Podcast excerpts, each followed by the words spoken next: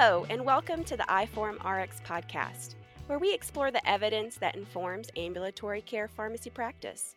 This is Katie Kiser, Associate Editor of iForum RX, and I'll be your host for this episode. Today, we'll be talking about statin associated muscle pain, an N of 1 trial design, and how ambulatory care pharmacists can engage patients in shared decision making regarding statin therapy. The study we'll be discussing today was published in the British Medical Journal in February 2021 and used a very unique clinical trial design. Joining me today to discuss this study are Dr. Elizabeth Hearn and Dr. Stuart Haines. Dr. Hearn is a PGY2 ambulatory care resident, and Dr. Haines is professor and director of professional development at the University of Mississippi School of Pharmacy at the Medical Center in Jackson. Together, they wrote a commentary for iForum RX entitled Tiny N of 1 Trials to Overcome Statin Associated Muscle Pain. Elizabeth Stuart, thank you for joining me today for this iForum RX podcast. Thank you, Katie. I'm really excited to be here. Yes, thanks so much, Katie. I really appreciate you playing host today. yes, of course. It's a pleasure for me. So, Stuart, before we get into the details about the study you reviewed in your iForum commentary, let's talk a little bit about statin associated muscle pain. There seems to be a significant difference between the incidence of muscle symptoms reported in blinded clinical trials, which is typically around 3 to 4%, and the incidence of muscle symptoms reported by patients in practice and in unblinded observational studies, which is more like 10 to 25%. Why do you think there is such a big difference? Well, Katie, uh, it is true that in blinded clinical trials, the incidence of muscle complaints is much, much lower than what is reported in clinical practice. And I think it's likely due to several factors. There was a systematic review conducted back in 2015, which identified 26 clinical trials that reported muscle symptoms. And the incidence of patient reported muscle symptoms was actually only half a percent higher in the statin group than it was in patients in the placebo groups in that systematic review. So the incidence of muscle symptoms was around 12.3% in the placebo treated patients and about 12.8% in the statin treated patients. So it seems that the background rate of muscle symptoms is pretty darn high. So in patients who experience muscle pain or stiffness, it probably is less than 1% of those cases where the symptoms could truly be attributed to statin use. Now, it's also true that patients who participate in clinical trials are a very selected population. And what I mean is that patients who enroll in studies tend to be a bit younger and a bit healthier than the general population. And many of the patients are excluded that are high risk from these trials. So, patients who wouldn't have qualified to participate in a clinical trial are prescribed statins in practice. And in some cases, they are taking interacting meds and have comorbid diseases that might increase the risk of statin induced muscle symptoms. This difference, the difference between those who volunteer and qualify for clinical trials versus those who are prescribed statins in practice, might explain some of the observed difference in the incidence of muscle symptoms. So I think it's unlikely to explain the several fold increase in the incidence of adverse effects that's reported in practice. So it's a contributing factor, but not the primary culprit in addition to the fact that muscle symptoms are just plain commonplace, I think the nocebo effect likely explains much of the statin associated muscle pain that we see in practice. We've learned a lot over the past decade about the power of placebos and that our beliefs are as much a part of the therapeutic power of drugs as the pharmacological action of drugs.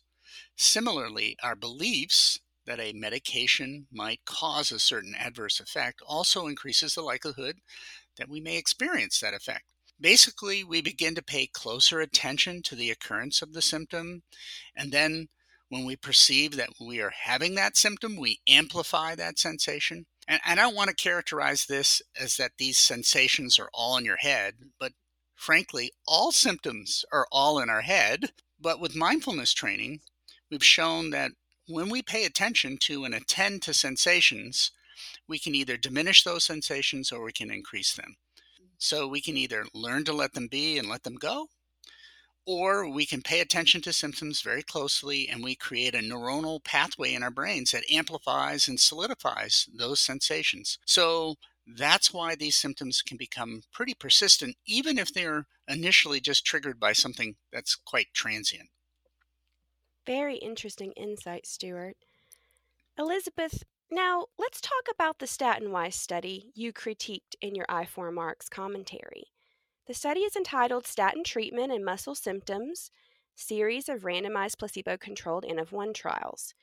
We provide a link to the paper on the iForumRx website, but for those in our audience who haven't read the paper, can you give us a brief summary of the study design and its major findings? Sure, Katie. So, this study is attempting to address that disconnect that Stuart mentioned between blinded and unblinded reporting of symptoms like muscle pain or weakness associated with statin use. And the study is a compilation of N of one trials that were conducted in patients who previously reported muscle symptoms when taking statins and had either already stopped or planned to stop taking a statin. Every patient was randomized to a series of six double blinded treatment periods of either atorvastatin 20 milligrams daily or placebo. So, for a year, each patient was randomly assigned to take atorvastatin or placebo for two months at a time. The primary outcome was self reported muscle symptoms, which they defined as pain, weakness, tenderness, stiffness, or just cramps of any sort of intensity. And these symptoms were all measured on a validated visual analog scale ranging from 0 to 10 in the last week of each two month period. So the investigators analyzed the N of 1 trials in a combined analysis that included all participants who entered data at least once during a statin period and at least once during a placebo period. And they reported no statistically significant difference in muscle symptom scores was found between the statin and placebo periods. At the end of each N of 1 trial, every patient was provided their individual results of their scores. And interestingly, two thirds of the patients reported restarting statin after receiving their results. Very interesting, Elizabeth. Sounds like N of one studies can provide some important insights about what works and what doesn't work in an individual patient's care. So, what do you believe are some of the key strengths and weaknesses of this study and the design of the N of one trials? You know, Katie, that's a great question. And it's actually something that I had to look into myself when I first read the study because we don't see this N of one design reported very often. And N of one trials are these tiny trials, as we call them, with just one study participant, just one singular patient. They can be used when trying to maybe compare efficacy between two treatment options, measure tolerability of adverse events with a treatment option, or even to investigate adverse events between one or more treatment options. And the utility of the design is great because you can pinpoint and personalize tolerable and effective treatment options for a specific patient. So I think that's the most obvious N of one trial strength ultimately. Traditionally, N of one trials should also be randomized and placebo controlled. And with just one study subject, there should be fairly high internal validity. Since there's only one patient, they can be monitored and tracked more closely, which does allow for shared decision making. And in the case of our study, you can see that two thirds of patients were willing to resume a statin after knowing their results. So you're now allowing patients to make informed decisions around their own health. But on the flip side, there are some obvious weaknesses to the N of one design. There's no way to determine if what works in this one patient would be parallel in other patients, so there's a lack of external validity. Additionally, it comes down to the individual practitioner to design the study well. For example, our biggest concern with the study critiqued here was that statin related muscle symptoms usually don't hit until about six months after starting a statin. and take over two months to resolve when the statin is stopped. So, just testing these patients in two month periods does not allow time to really definitively prove that muscle symptoms have set in during statin periods or have could have maybe carried over from previous periods. But to me, the most daunting limitation is that these studies can be pretty time consuming for the provider. The provider and the patient have to coordinate and follow these results over time. So ultimately, that's a really rate limiting step here. Great. You highlighted a lot of strengths and weaknesses of N of 1 trials. But for our listeners, what are the bottom line implications of this particular study? Is there a role for N of 1 trials in routine clinical practice, not only to sort out statin associated muscle pain, but perhaps in other clinical scenarios? Well, let me tackle this question first because I'd like to talk about the potential role of N1 clinical trials. So, as Elizabeth alluded to in her comments, we think this particular study has some significant flaws, and we're not sure that it proves that statin use is or is not related to the patient's muscle symptoms. And therefore, the report really can't be generalized to other patients. However, I think the methodology using N of 1 trials to discern whether an adverse effect might be related to a medication, or conversely, determine whether a medication has some benefit in terms of reducing symptoms, can be really helpful. We face this dilemma in clinical practice all the time. A patient reports some symptoms and we're not sure, but it could be an unwanted effect related to the medication that they were prescribed, or the patient has been taking a medication, but we're not sure if it's really working or helping. And so, what we typically end up doing is switching the patient to something else.